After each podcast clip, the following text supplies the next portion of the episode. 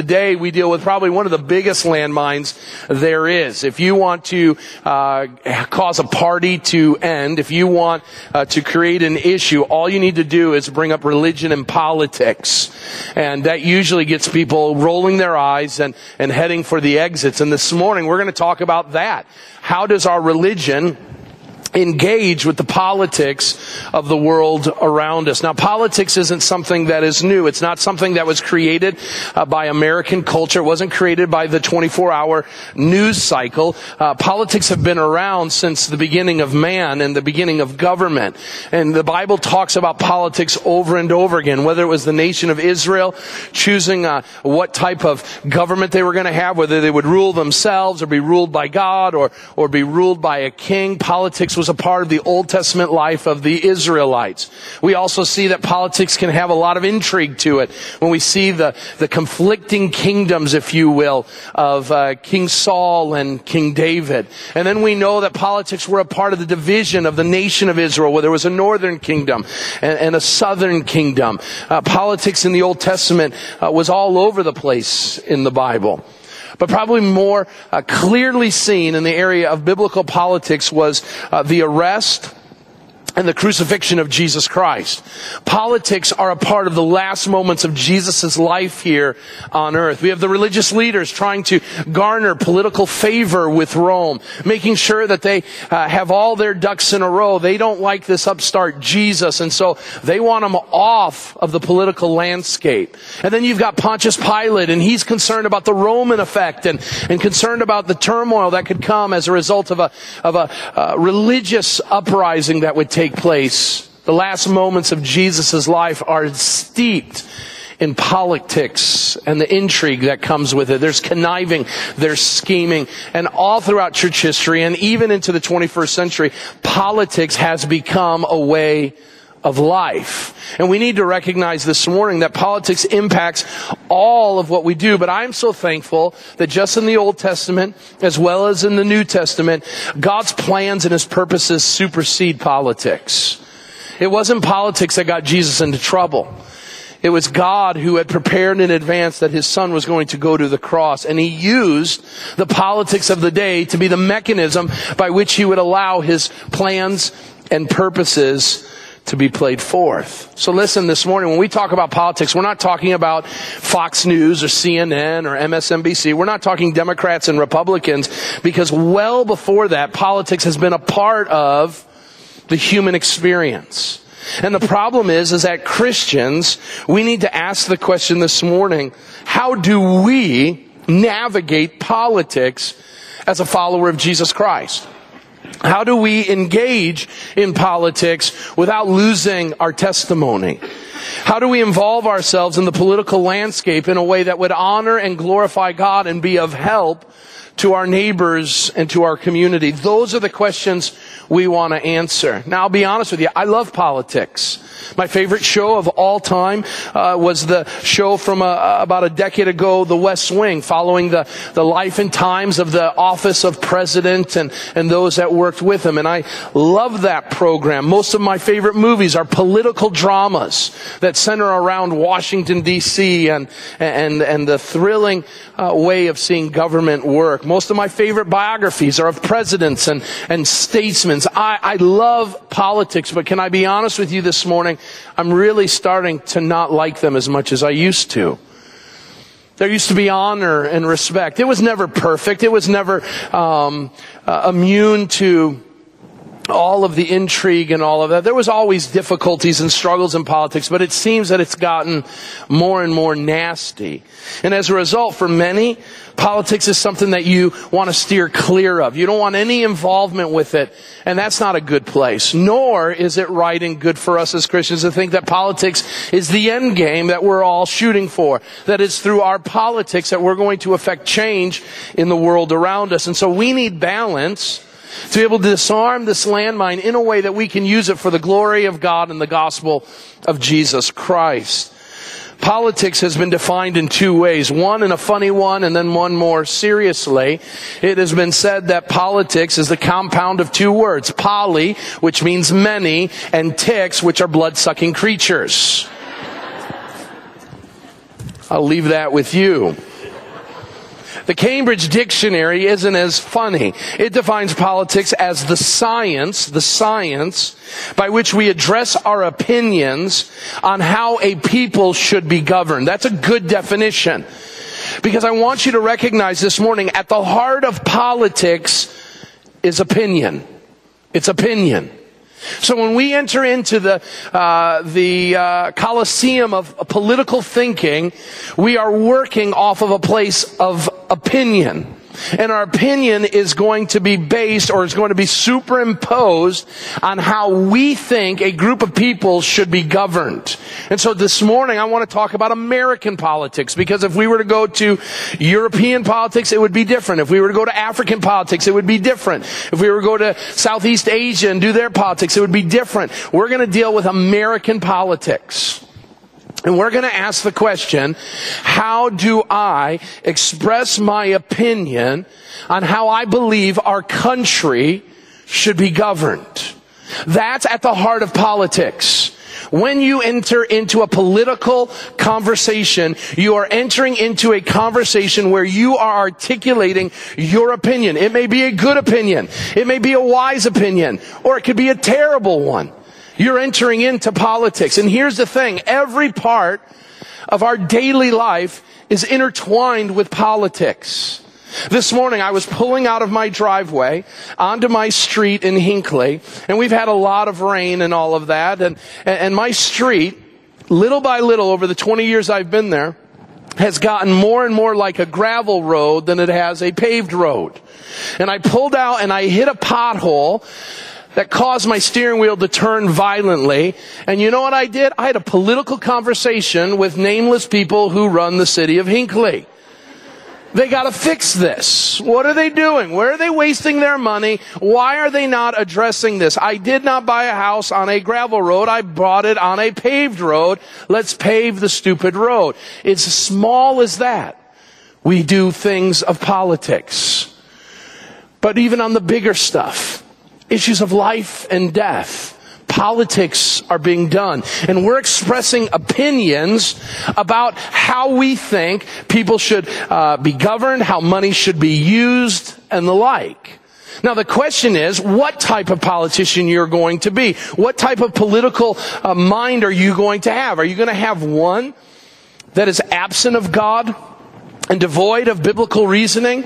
Or will you have one that models what Christ has shown us, that models what the biblical parameters of good discourse and discussion look like? Here's the problem for us as Christians, and this is so very important for us as followers of Jesus Christ, because when you are a follower of Jesus Christ, you are taking Christ into your world.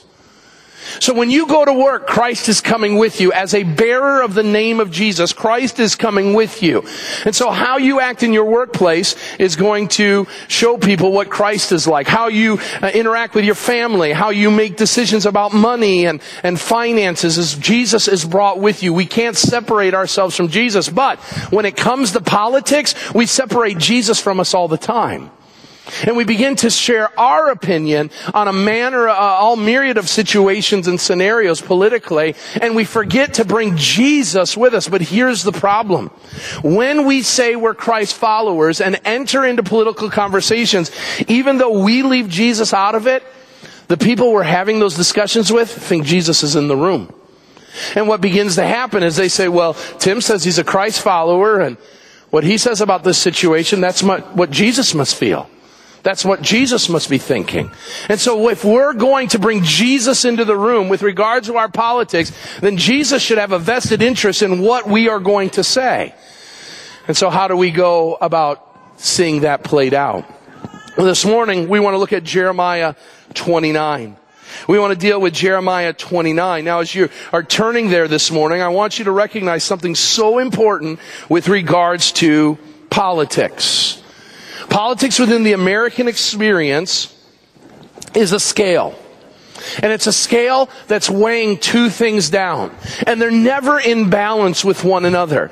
Because what politics is doing here in the United States, we've been endowed both by our Creator and the Founding Fathers for the right of freedom and the ability to pursue life, liberty, and the pursuit of happiness.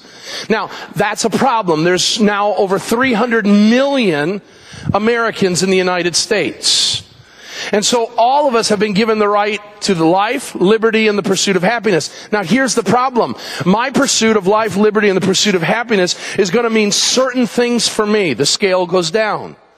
But as the scale goes down, the rights of life, liberty, and the pursuit of happiness for others may all of a sudden go up. And what's happening is as I pursue my rights, my freedoms, my desires of what America can be, I need to recognize there's a counterweight that's moving against others. And so we have this great experiment called the American experience that we've got to figure out, how do I get the most of my freedoms without impinging or infringing on the rights of others? It is that scale where the debate is taking place. Both sides of the aisle want some level of freedom. But they're going to say, but if you get this freedom, you take away freedom to this group of people. And then this group of people says, but I want freedom over here, which infringes upon my freedom. And the balance and the game starts to be played. So we need clarity. We need someone to come and articulate what we're supposed to do and how we're to do it, because some people, quite frankly, don't want nothing to do with the political movement at all. And other people have staked their whole claim that the political movement is the way that we're going to affect change as Christians. Neither of them are right. So we turn to Jeremiah 29 this morning. For many, you know Jeremiah 29. You've got it written somewhere in a picture or on your wall. For I know the plans I have for you, says the Lord, plans to prosper you, give you a future and a hope. Many don't have any idea of what comes before the text. We're going to deal with that famous verse, but we're going to deal with what comes before it. And I'm going to tell you that this morning, you're going to see how an Old Testament passage has great value to our life and times in the world today. We live in a political time. We live in a time where, at best, culture is indifferent to who we are as believers. At worst, they're completely hostile towards us. And so how are we to live? How are we as Christians to now be the minority instead of the majority? What are we to do? How are we to affect change? Well, Jeremiah 29 is going to give us some great timeless truths that will help us to be able to understand it. But let's understand a couple things about Jeremiah 29. Verses 1 through 3 of Jeremiah 29, we have a context. The people of God have been brought into exile, and Jeremiah the prophet is going to write a letter. Now, what caused the exile? Well, the Babylonian Empire, one of the largest empires in human history, has come and has taken over all of Israel. And in doing so, they've ransacked the cities of Jerusalem, and they do this on 3 different occasions. So they come in like most invading armies, they destroy the cities, they tell everybody who's boss, and then they leave town. And they do that on 3 occasions, but on the 3rd occasion, they come in, and what they do is they ransack the city, and what they do is they exile people, that is, they force a migration of Israelite people from Israel to northern modern-day Iraq. And so they say, you're going to go and you're going to live with us. But who do they take? They take the best of the best, the smartest, the brightest, the greatest craftsmen, because they want them to build the cities of Babylon, to make them a prize of great worth. And so they take all of the best of Israel and they ship them to Iraq. But then what they do is they take a whole bunch of Babylonians and they say, hey, new property out west. It's called Israel. A lot of land, a lot of farms, a lot of opportunity. Why don't you go and inhabit there? Now, there's a reason for this decision they make. Babylon was smart. What they said is, listen, if we want to have these outskirts of our empire to be filled with our enemies, we will only produce trouble as a result. They're going to be mad. We've taken them over. They're going to rebel against us. So what we're going to do is we're going to infiltrate their communities, and we're going to put our Babylonian people there who are loyal to us, who have our customs, and have our decrees, and they're going to go live in the Israelite land, and they're going to help to squelch, if you will, any kind of uprising that would take place. And this allows the Babylonians for some time to rule and reign over Israel. We're going to learn for 70 years they're going to hold this land called Israel. And so now thousands upon thousands of the best of the Israelites are making their way to Babylon. And the question is, how are they to live? Are they to revolt? Are they to just go into caves and cry and moan about how bad life is? What are they supposed to do when the culture around them is antithetical to everything they know and understand? Well, you begin to think that way. Jeremiah 29 seems to look very much like the 21st century of America. And here is what Jeremiah says that he hears from the Lord, starting in verse 4. He says, "Thus saith the Lord of hosts, the God of Israel, to all the exiles whom I've sent into exile from Jerusalem to Babylon. Build houses and live in them. Plant gardens and eat their produce. Take wives and have sons and daughters. Take wives for your sons and give your daughters in marriage, that they may bear sons and daughters. Multiply there and do not increase, but seek the welfare of the city where I have sent you into exile, and pray to the Lord on its behalf, for it's in its welfare that you will find your welfare. For thus says the Lord of hosts, the God of Israel, do not let your prophets and your diviners who are among you deceive you, and do not listen to the dreams that they dream. For it is a lie that they are prophesying to you in my name. I did not send them, declares the Lord. For thus says the Lord, when 70 years are completed for Babylon, I will visit you. I will fulfill to you my promise and bring you back to this place. For I know the plans I have for you, declares the Lord, plans for welfare and not for evil, to give you a future and a hope. Then you will call upon my name and come and pray to me, and I will hear you. You will seek me and find me when you seek me with all your heart. It will be found by you, declares the Lord, and I will restore your fortunes and gather you from all nations and all places where I have driven you, declares the Lord, and I will bring you back to the place from which I sent you into exile." Let's stop there. There are four things this morning that I want to draw from. My first one's going to be by far the longest, but there are four truths that I want you to understand that we can learn from this text. First of all, we need to understand that amidst a political landmine of the culture we're in today, we need to play our part in culture. We need to play our part in culture. When it comes to engagement within politics, there are many different ways that you can go. And if I was to poll this group of people, there are no doubt people in all of the categories that I'm going to share. And the reason why is there's a lot of good reasons as to why we may want to do what we're doing with regards to politics and with regards to the culture that we're living in. So let's dig down into each of these and see some of the good and some of the bad that comes with this type of thing. And the first way that we can engage our culture is not to engage in it at all, and that is doing a pursuit of isolation.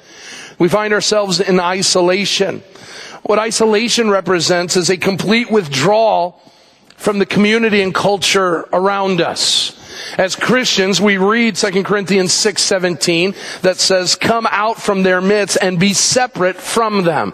And we take Paul's words and we say, listen, as Christians, we are to have zero engagement with the community or culture around us. And there's good reason as to why that's the case. And the reason why is culture is sick. Culture has an illness. And the culture's illness is contagious. It gets good people sick. And so what we're going to do is we're going to isolate ourselves from any kind of involvement with culture because we don't want to get sick. Now, there's some value to that kind of approach. Number one, isolation offers a clear distinction between Christianity and culture. It creates a dividing line that says, that's culture and this is the church. And there's important things. It's never good for the church and the culture to merge together because culture will always inevitably win out. But neither is it okay for the church never to be a part of culture at all, or for Christians never to be a part of culture, because in that then, how will they know if they never hear? How will they know if they've never seen? And so we have to engage culture, but isolationists say, no, we don't need to do that. We need to create a distinctive, a dividing line between us and them. Finally, it keeps us from any corruption. You can't get sick if you're in a different area code of the people that have the contagion. And so it takes care of that. And the idea is the culture's philosophy cannot and will not influence our thinking if we're able to avoid culture altogether. And so you'll see that. Some of it you'll see isolation from people that have made the isolation a geographical thing. And so we had a person years ago, it's been probably 10, 12 years, a member of our church that wanted to pursue isolation. And they got a cabin out in Montana, and they're living out in Montana right now. And the reason why they've done it is they said, listen, I want my family and myself. We don't want to fall into the problems of culture. And so we're going to find a place where we have 150 acres and no one's going to bother us. Okay? But I want you to know isolation doesn't happen just geographically. It happens in the sense where we just start living life totally apart and outside of anything that culture is doing. But then there's a second one. Isolation isn't the right answer. How about insulation? Insulation. Insulation represents not a complete withdrawal, but the process of seemingly doing what Scripture says, being in the world and not of the world. It seems to be the middle ground, but here's the problem. Insulation has an inherent problem with it because it says, okay, I can't isolate myself from the world, so what I'll do is I'll put on protective gear that keeps me from really having to touch. I gotta be in the same room as the people, but I don't have to touch them, do I? And so what happens is Christians put on hazmat suits. You know what I'm talking about? Those nuclear radiation suits, those big yellow suits with the big shields on the faces and the hoods and all of that. And nothing can touch them. Nothing can get in. Nothing can penetrate them. But here's the problem. You're in the room, and nothing can touch you. You can't be corrupted. But the problem is are you really doing life when everybody else has got just their clothes on, and you walk in like Darth Vader breathing heavy? Good morning, Bob. How are you? I'm fine. Don't get too close. There's radioactivity going on here. And you're walking around with your little meter, too much radioactivity. I've got to keep the suit on. And you're going about life. And you wonder why people think you're odd. Well, you're the only guy in the office or in the school or in the neighborhood walking around with a hazmat suit on. And they're wondering where the toxic spill took place. And when they ask, you say, well, you're the toxic spill. You're the reason I'm wearing this suit. And so many of us today, here at Village Bible Church, are looking and engaging culture.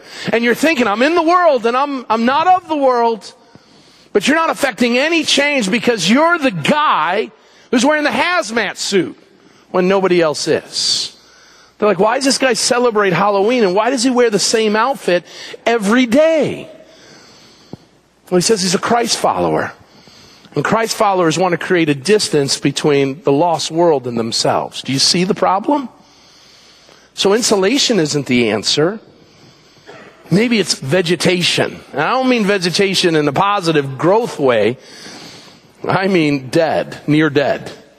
And that is some of you find yourself so tired of the political process, so tired of culture, that you would just rather just unconsciously go through life and say, listen, I'm not going to engage. I'm not going to isolate myself. That doesn't work. And I'm not going to put on a hazmat suit every time I go into the community. What I'm going to do is I'm just going to be numb to everything.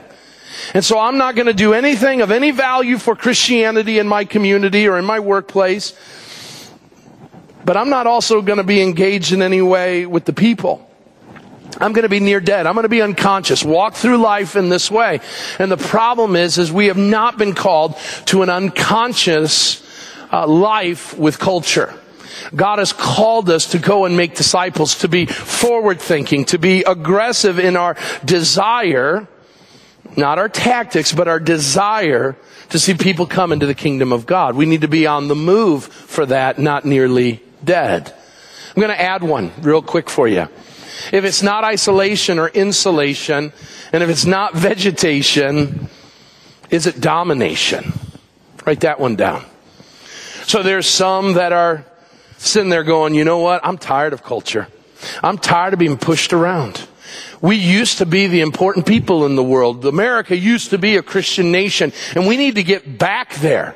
And we're going to do everything in our power to get people to do that. And so we're going to legislate all kinds of things that are important to us. We're going to push for all kinds of measures that are important to us, and we don't care the impact that it has on people. We don't care if they're happy or unhappy about it. We are going to do everything we can because it's right. The Bible says that we are to live this way, and so we're going to force everybody in our culture to live this way. Well, let me tell you something. Jesus never did that. Nowhere do you ever see Jesus coercing unbelievers into righteous living. Does he call them to change? Yes. But he never forces them to do it. Jesus never. Now, here's the crazy thing. Jesus was God. He could have forced anybody to do anything, but he didn't.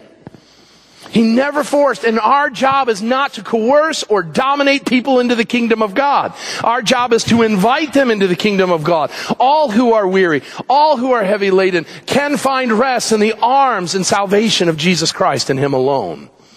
And so domination isn't the way to do it. So if we think, well, if we get the right people on the Supreme Court, if we get the right people in the Oval Office, if we get the right people in Congress, then our day will come. Well, listen very carefully. No matter what's going on in Washington, D.C., the Christian's day has come because God is always on his throne. Amen?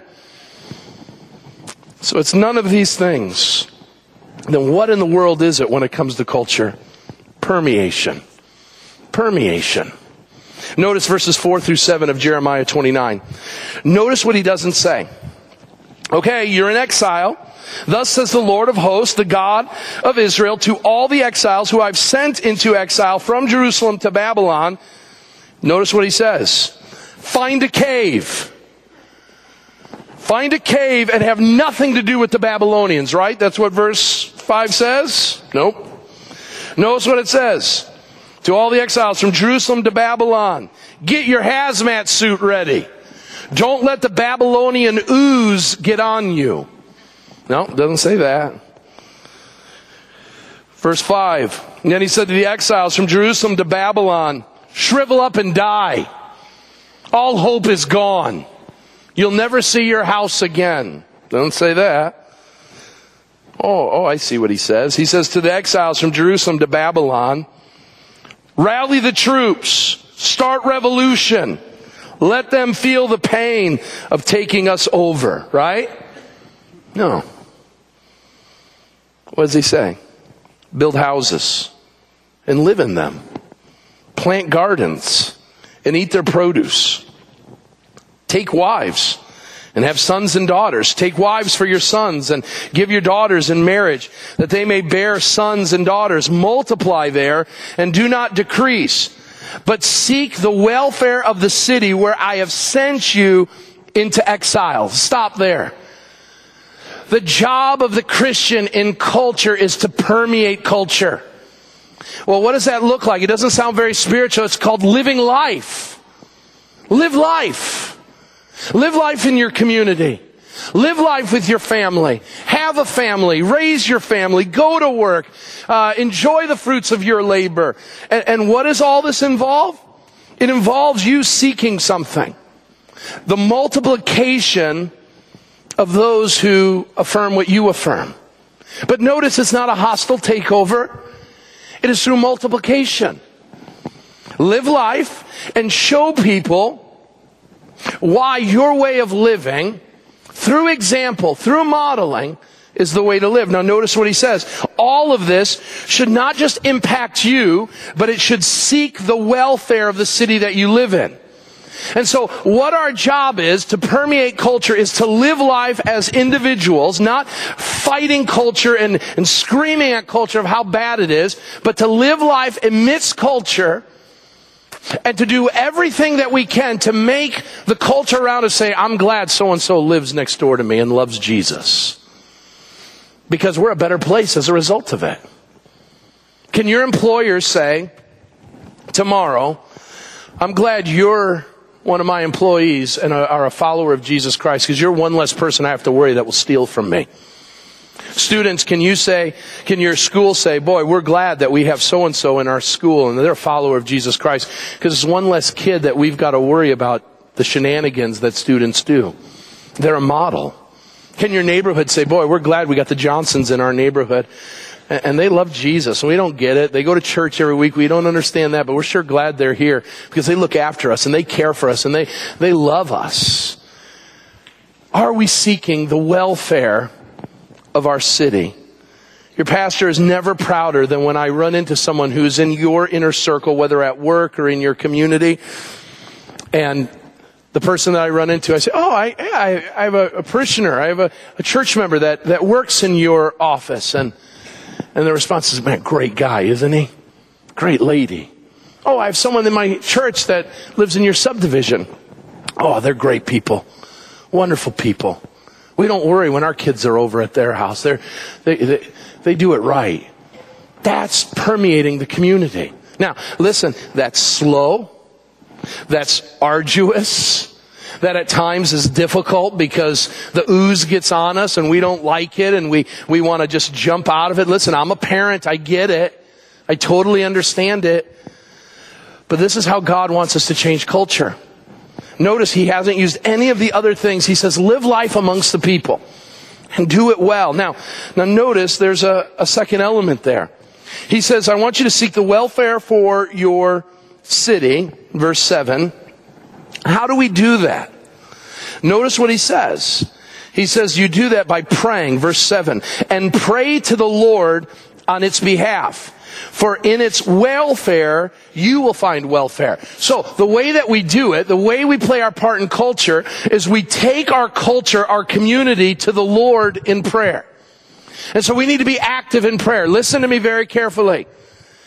If you are doing more politics than praying, your politics are futile. Because what you're doing is you're saying, God, the way we're going to change culture means you've got to get out of the way and DC's got to get involved. But prayer says, God, you're the one alone who can change the culture, who can change my community. No law can do that. No president can do that. No governor can do that. No village official can do that. God, only you can. And so I'm coming to the one who is able to address the issues and the concerns I have about the culture around me. Now, what are we to pray for? Notice we are to pray for its good. So that takes away the ability for us to pray against the culture. And I know we have those kinds of prayers, right? Where we pray condemnation upon people. We get angry, we get frustrated, and we want to pray condemnation. God says, I want you to pray for its welfare, because as you pray for the city's welfare, you too will be taken care of. Because as I bring rain upon the unbeliever, I'm bringing rain upon you, the believer. And so both are going to share in this blessing. Now, what are we to pray for with regards to the welfare of the city? Well, number one, before we pray for culture, listen, we need to pray for ourselves, and that is we need to pray for forgiveness. Because right away, the people that are in exile from Israel, do you think that they like the Babylonians? Think about this. Think Indiana comes and invades Illinois. Now, why would Indiana want to do that? I don't know. But let's say they did. And Indiana says, we're going to take you out of Sugar Grove, and we're going to take you to Terre Haute. It's going to be your new home in Terre Haute. And you're going to live life like we do in Indiana. You're going to pay taxes like we do, and you're going to do jobs like we do. And this is your job, okay? We might like that, right? Bad illustration. Okay? So let's say the taxes are higher in Indiana, okay? And their politicians don't all go to jail, right? And we're set up in Terre Haute. You think we're liking the people from Indiana right now? No, they robbed us of our lives.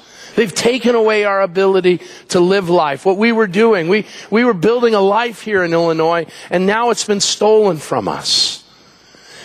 And you would imagine that the prayer would be, we hate the Indiana people.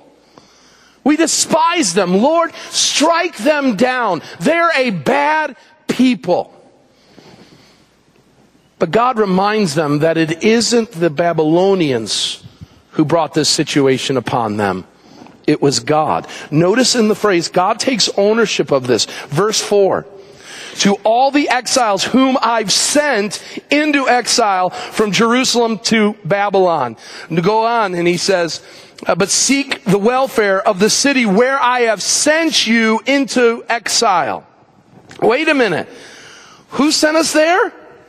God did. Verse 14. I will bring you back to the place from which I've sent you into exile. The Babylonians aren't to blame for the exile. God is.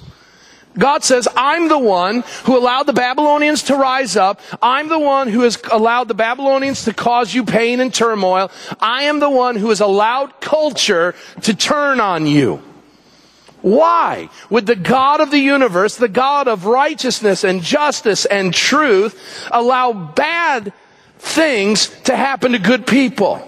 Turn in your Bibles for a moment to Deuteronomy. This is so important. Because what we do with politics is we go after culture and we say it's culture's fault. How dare you, culture? How dare you take away the good life we were living? How dare you, culture, go after these sins and these pursuits? Deuteronomy 29, starting in verse 24. It says this, all the nations will say of Israel, why has the Lord done this to this land? What caused the heat of this great anger? Then the people, that is the outsiders of Israel, will say, it's because Israel abandoned the covenant of the Lord, the God of their fathers, which they had made with them when he brought them out of the land of Egypt. And Israel went and served other gods and worshiped them, gods whom they had not known and whom they had not been allotted to them. Therefore, the anger of the Lord was kindled against the land, Israel, bringing upon it all the curses written in this book.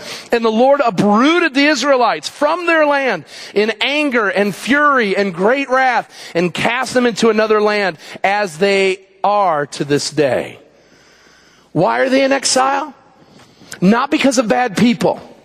The Babylonians aren't to blame. The Israelites were. God said, I promise you a land. And if you stay true to my word and true to my decrees, then this land flowing with milk and honey, it's yours. But if you start playing games and not following my decrees, then other armies will come in and they will devour any good that you've got going on. And that's what they did, and that's how God responds. Listen to me, brothers and sisters, very carefully. It is not culture's fault that we find ourselves in the place that we are. The reason why culture is where it is today is because good people have stopped serving the Lord as we're called to. And we've become a part of the culture.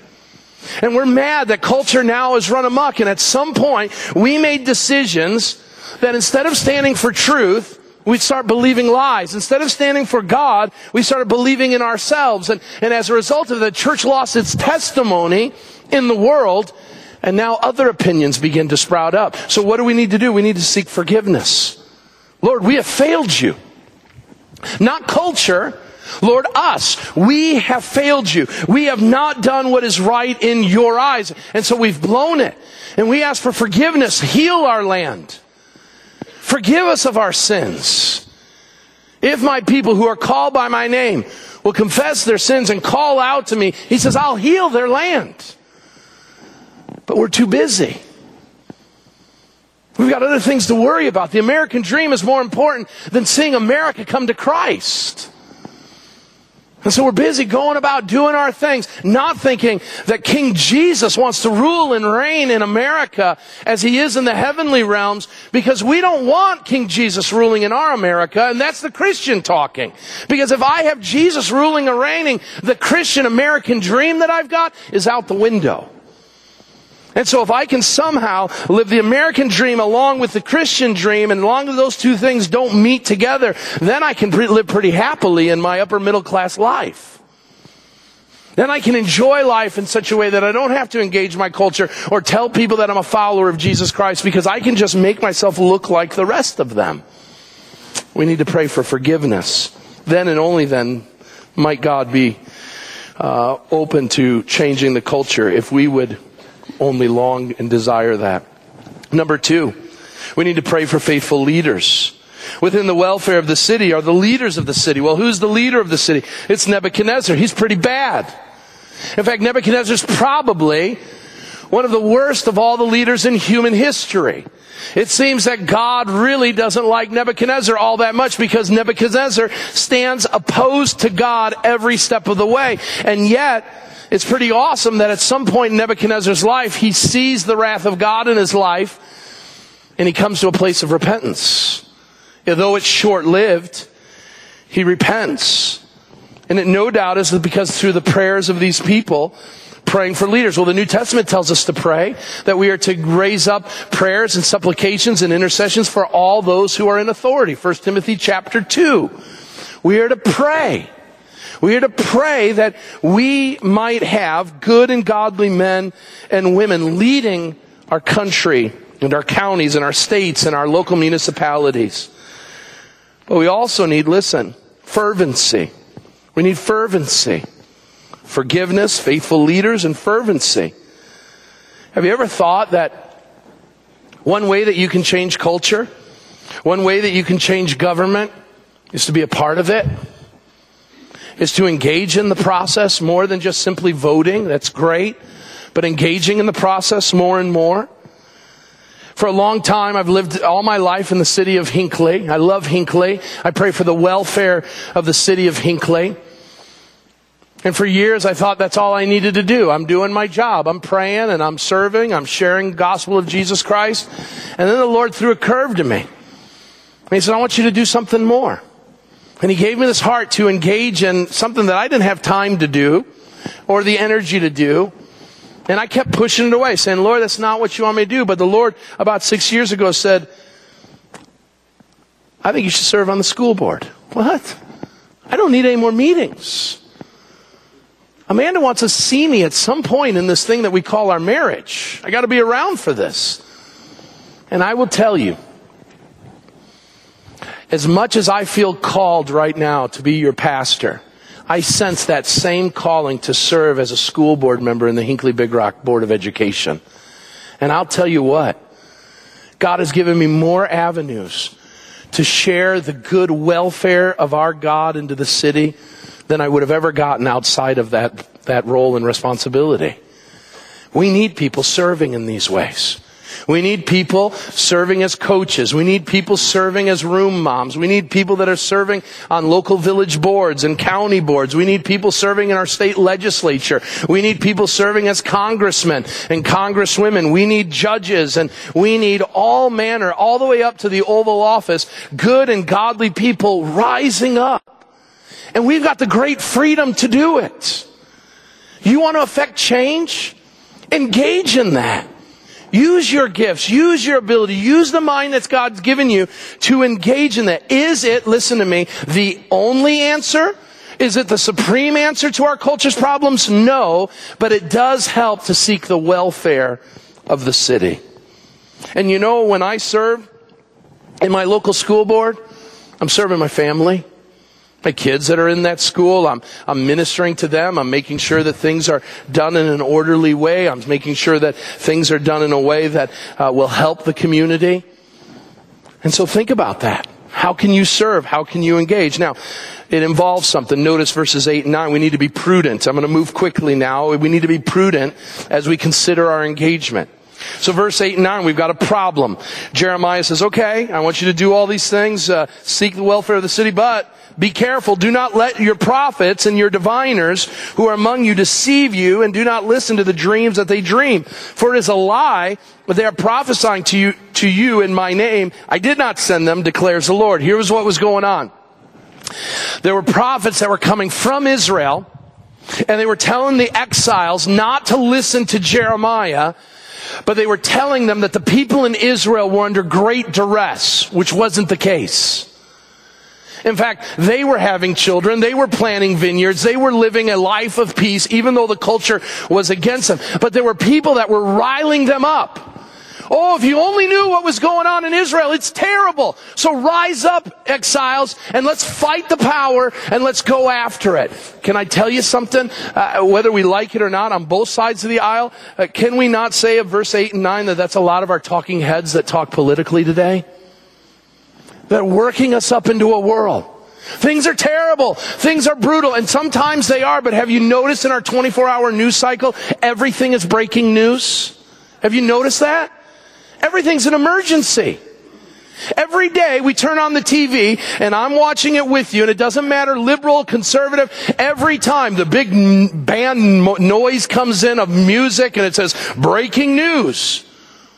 What happened? Well, the president had lunch today. Breaking news. Congress had a meeting today. Breaking news. Everything's breaking news. Well, back not too long ago, breaking news meant something big was happening.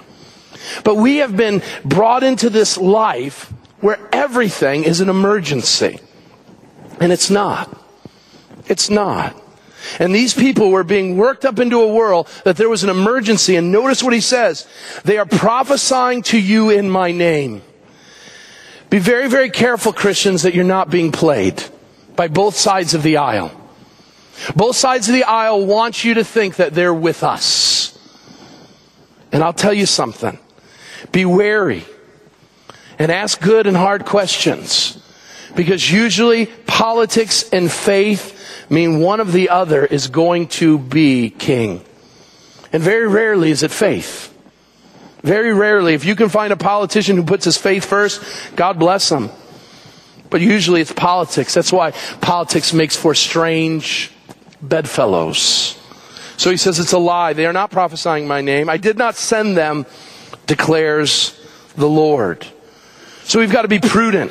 We've got to be prudent in understanding this. So how are we prudent? A couple practical things. We're talking about politics, so let's talk politics. Number one, when it comes to politics, be informed on the issues. Be informed on the issues. When a bill passes, don't take your view from a 1-minute blurb from Facebook. Read the bill. Read the bill. Boy, if our politicians would know that. We passed 2,000 pages of legislation, and the Speaker of the House at the time said, we'll have time to read it after we sign it. Universal sign of disapproval. Are you kidding me? Come on. We're better than that. But Christians, don't get mad at politicians who don't read the bill when we don't read it.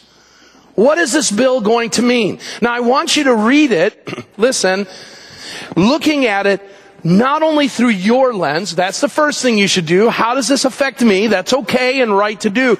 But how does it then affect others? Because I'm called to not only love the Lord God with all my heart, soul, mind, and strength, but I'm also to love my neighbor as myself. And so I need to ask the question, how would my neighbor feel as he's reading this bill?